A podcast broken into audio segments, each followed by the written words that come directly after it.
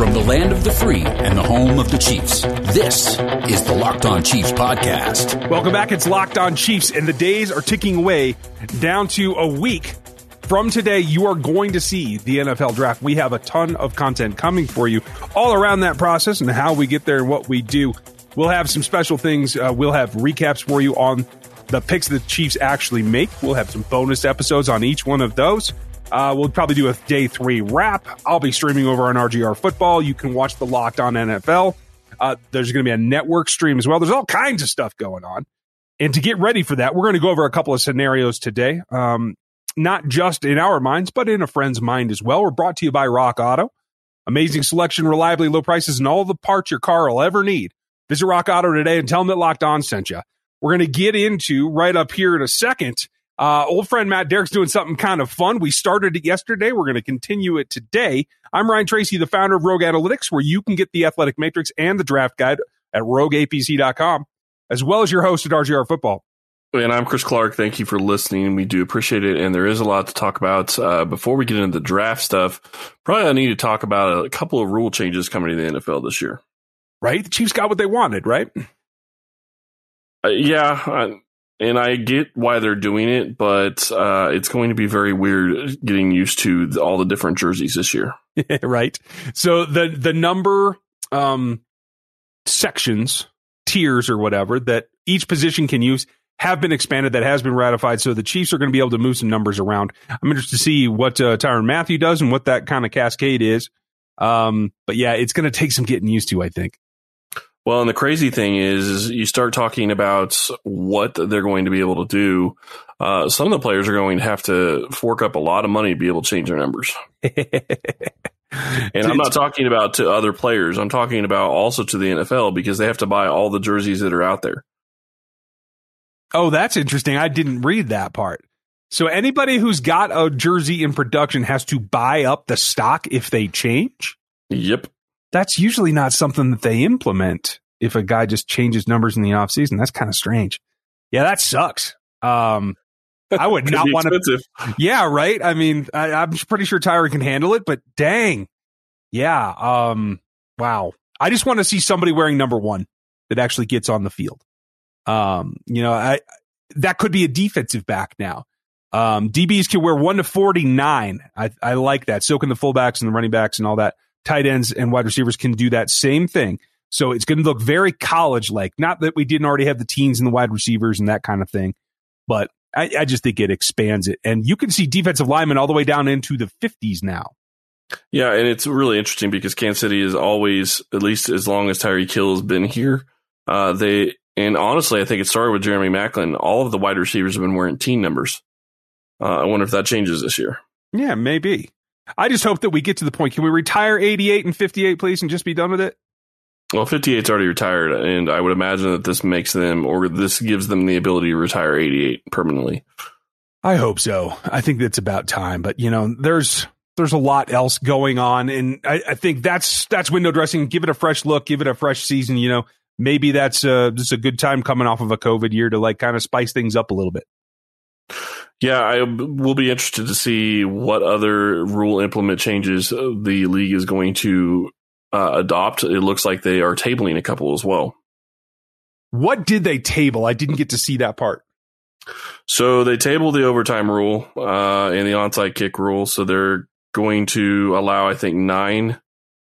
I'm not exactly sure how it works, but the number 9 in the field of play when it comes to onside kicks. So that's going to be implemented this year.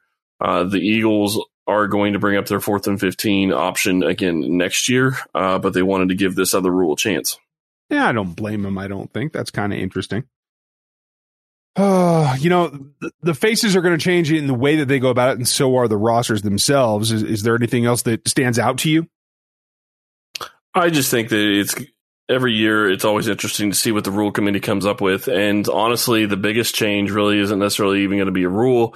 It sounds like, and this isn't what I was thinking about, but it sounds like also officials are going to be able to talk more to the people that are upstairs.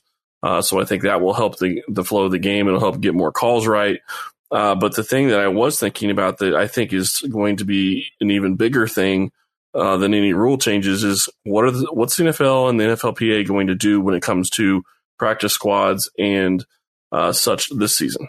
Yeah, I'm very. And that's still up in the air. Yeah, and won't be decided until the owners' meetings in the summer. So I think that's going to be really interesting. Quite frankly, going to change the way that we have to look at this team as a roster from top to bottom. Well, and it also, you have to remember last year, they also added two kind of new roster spots. So you went up to 55 as opposed to 53. So is that going to continue? We will find out. And it's going to be telling, but hey, you know, that's what the process is about, is taking shots on some of these things to try and improve the game overall. And I'm all for that. Improving the roster is important as well. And we're going to get into what we started yesterday with Matt Derek. Matt's not on the show today, but we're going to go over. He's doing a mock per day this week. Make sure that you go check out today's at ChiefsDigest.com. We're going to take a quick look at his coming up next. The chain stores have different price tiers for professional mechanics versus us do-it-yourselfers, but RockAuto.com's prices are the same for everybody, and they're reliably low.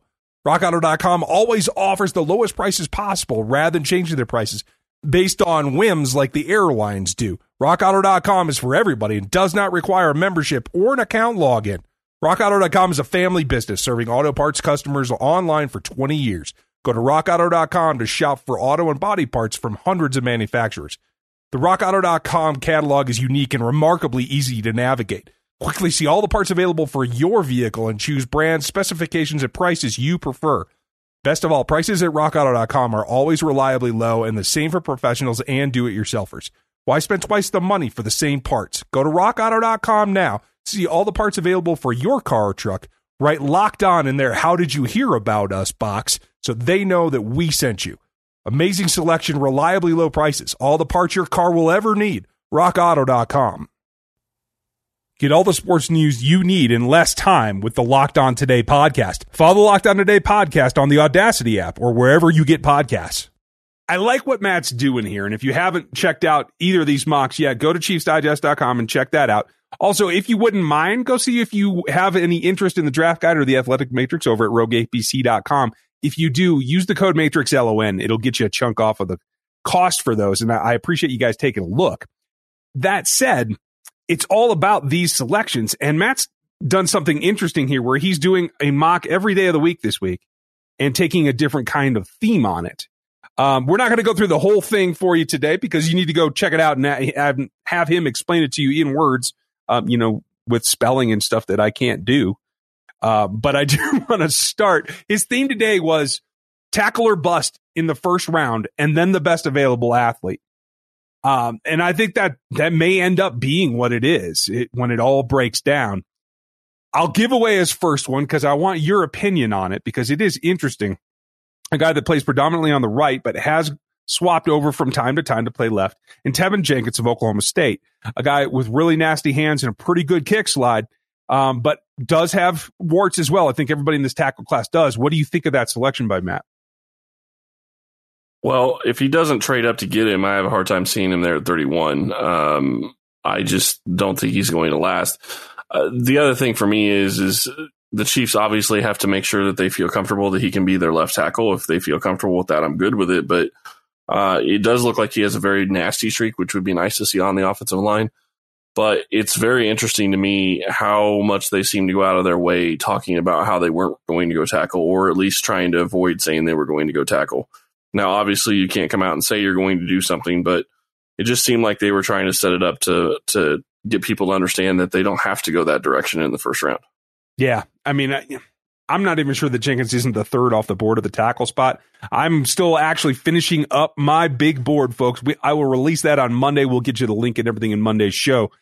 But it's very interesting that that's the way it came down, like you said, without a trade. The rest of it also is something. He's not shy about tackles, and that may be the other theme here as we take a look at some of the rumors going around, the ideas about what the Chiefs want to do, and that is double dipping at the tackle position. That's something that I don't have a problem with, especially if there's value. I'm just not sure how deep that value goes. How do you feel about that class overall? I think the interesting thing to me on that is that, so one of the things that we were asked on the actual voicemail line was about, do we trust Veach, whether or not to draft a tackle this year after taking Clyde Edwards-Alaire last year, not taking a tackle last year. And my response to that is this. You have a left tackle that is coming off a Pro Bowl year. You have a right tackle that is an all-pro. Why would you go draft a tackle? And they still took Lucas Niang. Now, at this point, you have Mike Rimmers, who played very well, or at least well, I think even above average at right tackle for the most part last season. And you have Niang supposedly coming back. So if you have those two guys, doubling up at that tackle position doesn't seem like it makes a lot of sense, at least for this season. Now, obviously, tackles are going to be something that you're going to continue to need. But that just seems like a lot of draft capital going to a position, because at that point, that would be 3 draft picks and 2 drafts for that position alone. Yeah, I mean, that is a lot, but still question marks about Niang. If the value does happen to be there on day 3 in particular, and there are a lot of tackles that could fall down there, I don't necessarily have a problem with it. It all comes down to, are the tackles that they're able to get to, whether it takes a trade up or not, are they of the quality that they can come in and play year one at left tackle? Right. And if not, then why not take the shotgun effect and see what you can develop? Because either way, you're going to have to develop somebody if you don't get one. I mean, and quite frankly, I'll bet the Chiefs probably only have 2 guys in the first round that they'd be interested in. I could see 3 or 4. The problem is the question becomes is, can they get there? You know, I think that they could be interested in Sewell, but there's no chance in my mind that they get there. I mean, could they? Yes, but in theory, but I don't think that there's any way they're trading up to get high enough to get him. Yeah. And I think we'll have to go through a couple of scenarios. We'll probably do that in the next segment, folks, because this tackle group is, I think, agree with you that it's top heavy, but then there's a lot of girth in the middle that is more developmental. I think, honestly, from the 75 slot to the 150 slot is probably where the bulk of them go, that may end up playing significant snaps in the next couple of years. And it is about how they fit into what is still going to be predominantly a zone running scheme and how well they can defend the outside pass rush. It's a two-pronged attack. But I think that there's a couple of guys on day 3 that you might see the same kind of progression that you saw with Eric Fisher, guys that are underpowered, that are athletic, but need that couple of years to get up to par. And at least this way, you're not spending a first-round pick on them. Yeah, and that's definitely a possibility. The only concern that you would have in that regard is who you put in there this year, because you can't put Rimmers back there after the way he played in the Super Bowl. Right. In my opinion, I don't think you can put Niang there, even though the Chiefs have talked about having him out there. I just don't think you have a legitimate option at that left tackle role right now, and I think that it would be very, very foolish of them to go into the season with the way they are right now. Yeah, I have to agree with you. I don't know that I can project any of that to happen. So they have to get more bodies in the spots. And I think that's exactly what they're going to do, whether it's 2 or 3. I like where Matt's going with it. Make sure you check out that mock. We're going to get into a couple of scenarios. We'll do a thumbs up, thumbs down here on the backside of this about what they should do and whether the value's there. BetOnline is the fastest and easiest way to bet on all your sports action. Football might be over, but the NBA, college basketball, and NHL are going to be back in full swing, and BetOnline even covers award shows, reality TV, all kinds of stuff. Real-time updated odds and props on almost anything you can imagine. BetOnline has you covered for all the news, scores, and odds. It's the best way to place your bets, and it's free to sign up. Head over to the website to sign up today and receive your 50% welcome bonus on your first deposit. The promo code's Locked On for BetOnline, your online sportsbook experts. The Ultimate Mock Draft 2021, presented by Locked On and Odyssey, is happening now, featuring analysis from NFL experts Michael Irvin, Brian Baldinger, and Jason Lockenfora. Our local experts from every team are making trades and picking the next stars for their teams. Search the Ultimate Mock Draft 2021 on the new Odyssey app or wherever you get your podcasts. Now, this is always fun. We don't do segments with, the arbitrary "would you do it or not" kind of questions, but it seems pretty apt today. And I think really we're pretty set that 31 is not in their future, right? I would think not. I just cannot imagine that they pick at 31. Of course, it depends on where they want to go, too. I mean, last year I didn't expect them to pick at 32, and they did. So it's hard to say what they're going to do. Veach is playing things close to his chest, and I as I've said before, I think if you follow Peter King, he will give you an idea where Kansas City could go in round one. But that won't happen until a day or two before the draft. Yeah, and that's a little bit too late. So let's start here before we get into the specific scenarios. Which do you think is more likely? We'll do that one first. Trade up or trade back? Oh, I hate this question.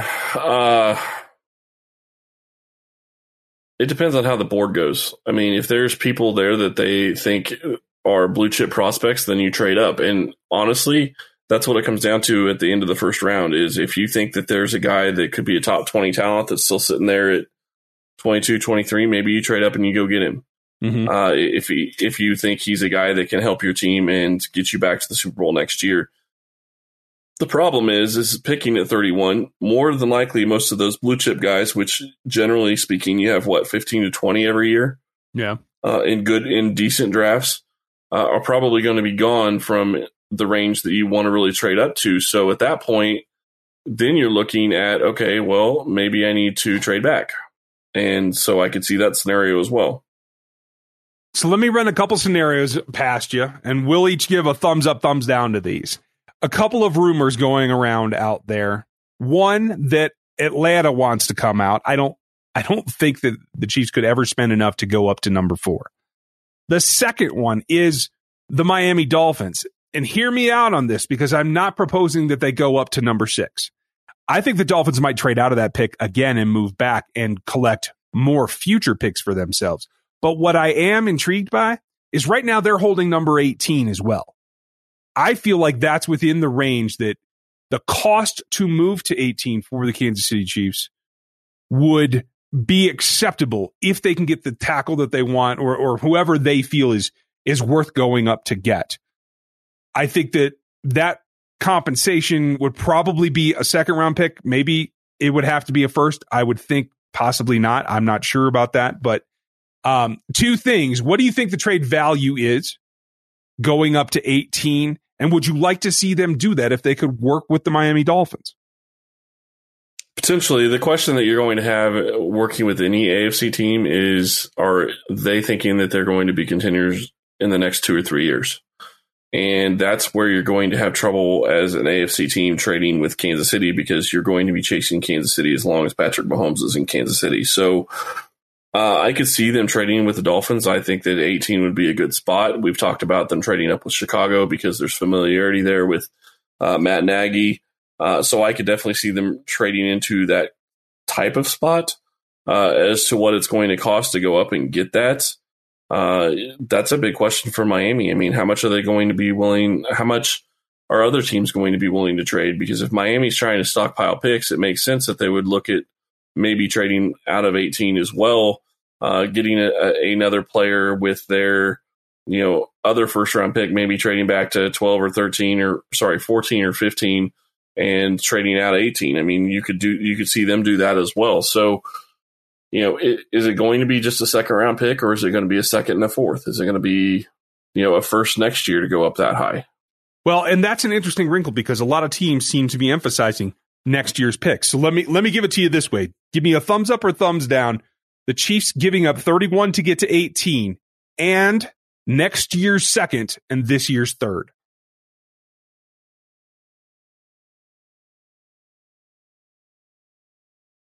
I would do it if they love the player that's going to be there. But again, I go back to what I said with not knowing who's going to be there. If you're getting one of the top 3 tackles in your opinion, in your mind, then yeah, I think that's probably worth it because that's how much you need to protect Pat Mahomes. So I think it would be worth it in that value. Yeah. I don't think they do it unless they're getting one of those guys. But the other side of that is does it have to be a tackle that they go get? Like, they've talked like they're not going to go get a tackle, so maybe they fall in love with somebody else that falls. Tyreek 2.0, Jalen Waddle, that'd be interesting, right? That would be. I can't imagine Waddle's there at 18, but... You never know, right? Right. I think next year's second and a third is a little bit too rich for me. I would probably say no, but I would go with next year's second and a fourth. I just don't know if that'll get that done. So Miami, we're split on. Let's take a look at another one. Another rumor going around is that the Cardinals are trying to move up. whether that's to that number 6 pick with Miami or whether it's to 4 with the Falcons. If they're moving up, that means one of those teams is coming into it. Let's take it that it's the Falcons and they go up all the way there and they get the guy that they want. If you are having to give up the same thing, probably a little bit more, then it definitely has to be probably this year's 2nd and next year's 4th. Is that worth going to 16? Are those 2 spots incrementally better for you, or is this a thumbs down at that cost? Without knowing who's on the board, it's impossible for me to say for sure, although I would consider it again if you're getting one of the top 3 tackles. And I don't know that I would go for any other position, because even if you're looking at a wide receiver that you think is going to change, this offense completely, it could be great and fantastic. But at the same time, who's going to protect Mahomes to be able to get the ball out? That is a very... I hate being sound like a broken record, but that's exactly how I feel about it. I mean, are one of the tackles available? If so, then go get him. Well, yeah, and we have to assume that that's the only reason they would go up for it, unless it is like a player like Waddle that they're just in love with. So I agree with you. I think that's a long way to go. I think it's more likely to get to the mid-20s. Jacksonville supposedly looking to bulk up on picks as well. So let's play around at 25, 31 to 25. I think you can get that done for what's likely a 3rd-round pick this year or next. Maybe it's next year's and you get to still make your selections this year. Do you find that enough value, again, with a target in mind, either a tackle or a position player that they really like? Is that cost, again, too much for you to move up? What is it, 7 picks? It's not for me. If there's a guy there that you think is, again, and I'll go back to saying this, if you think a guy's top 20 and you're picking at 25 because you can trade into that spot, then you go get him. If you think he is that type of player, then you go get him. And I have no problem with that. The issue that the Chiefs are going to run into in the future is they're going to have a bunch of guys that they're going to have to pay, or they're going to have to let, replace them with some draft pick. So really the only position that in my mind is out for the most part for this draft is interior defensive line. Everywhere else, I think you can justify going up and getting a guy if you think he's good enough. So to recap, we're okay. We are split going up to 18 for a 2nd and a 3rd. We are split on going up to 16 for a 2nd and a 3rd. Maybe flipped in their years, right? We are both happy going up to 25 for a 3rd. I think that's what it's going to take. And I think that, like you said, that is worth the capital to get there. The last scenario is that position player goes off the board at 12. Or the Cardinals get their guy and do move up and take Waddle or whoever it happens to be, that same position player, right? And the tackles go in the top 15, and you weren't able to get up there. So now you're sitting at 31, and your 2 primary needs are off the board for anybody with value that you would take. So now you start looking at moving backwards. How far would you be willing in this draft to move back and try to acquire more picks? Well, it wouldn't make a ton of sense, but getting anywhere in the top 5 picks in day 2 would be a great scenario for Kansas City, mainly because that gives you value of being able to reset your board and getting an idea of other teams wanting to move up, trying to go get somebody. So to me, I would like to be in that position. If you can't get there, I'd still want to stay in the top 45, but it really just depends on what they're willing to give you. Are you getting an additional 2nd-round pick this year for somebody that's way down in the 2nd round that has multiple? I mean, depends on what they're offering. I think that you could, because in my mind, moving back doesn't mean you necessarily have to pick where you end up. You can also use the pick that you got or any of your other picks and go move up and get somebody if you feel like you need to. Yeah, I agree completely. And a lot of commotion around the Detroit Lions moving around and wanting to do some things. I think 41, the Lions pick, is probably the farthest back that I would be comfortable moving. I agree with you, being in the top 10, top 5, preferably of day 2, is probably where you want to be. Pick up a 4th, a 3rd if you could squeeze it. If you could get even to the compensatory picks that are still in the 3rd round before you reset for day 4, I think that would be worth it. But those are the scenarios as we see them right now. We'll probably hear more chatter before we get to the draft itself. And if there's anything significant or maybe undue smoke, we'll let you guys know. But we appreciate you for listening to this, to going through our scenarios, even as we're trying to get a little bit crafty with what might go on. I think this is going to be a very active draft for trades, because I don't think teams value this year's draft picks as much as they do next year's. So overall, doesn't that seem to be the case every year? It does, but I think this year, more so than not being able to scout recent film, I think it is going to have a more of an effect and see more wheeling and dealing, in my opinion. Well, and I could see it going the reverse, because I think the teams that feel like they know players are probably going to be trying to get as many as they can, feeling that some of the league is going to do what you just said and punt to next year's draft. Well, if you do that, you're basically almost giving up this season. Mm-hmm. Yeah, especially if you're in dire need of something.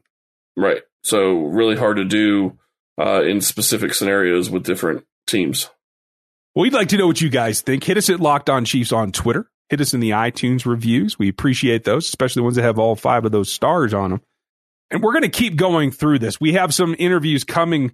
I have something for you next week. It'll probably be early in the week. I talked with Dane Brugler of The Athletic and got some insight from him. I think what is a very open field in this draft class. And we're going to have some more friends and guests come back as well. So keep it tuned here. Thanks for listening to us today, and we'll talk to you tomorrow. Ryan Tracy is the founder of Rogue Analytics and the host of RGR Football on YouTube. Follow him there. Chris Clark is a senior analyst at ChiefsDigest.com, where you can get his work.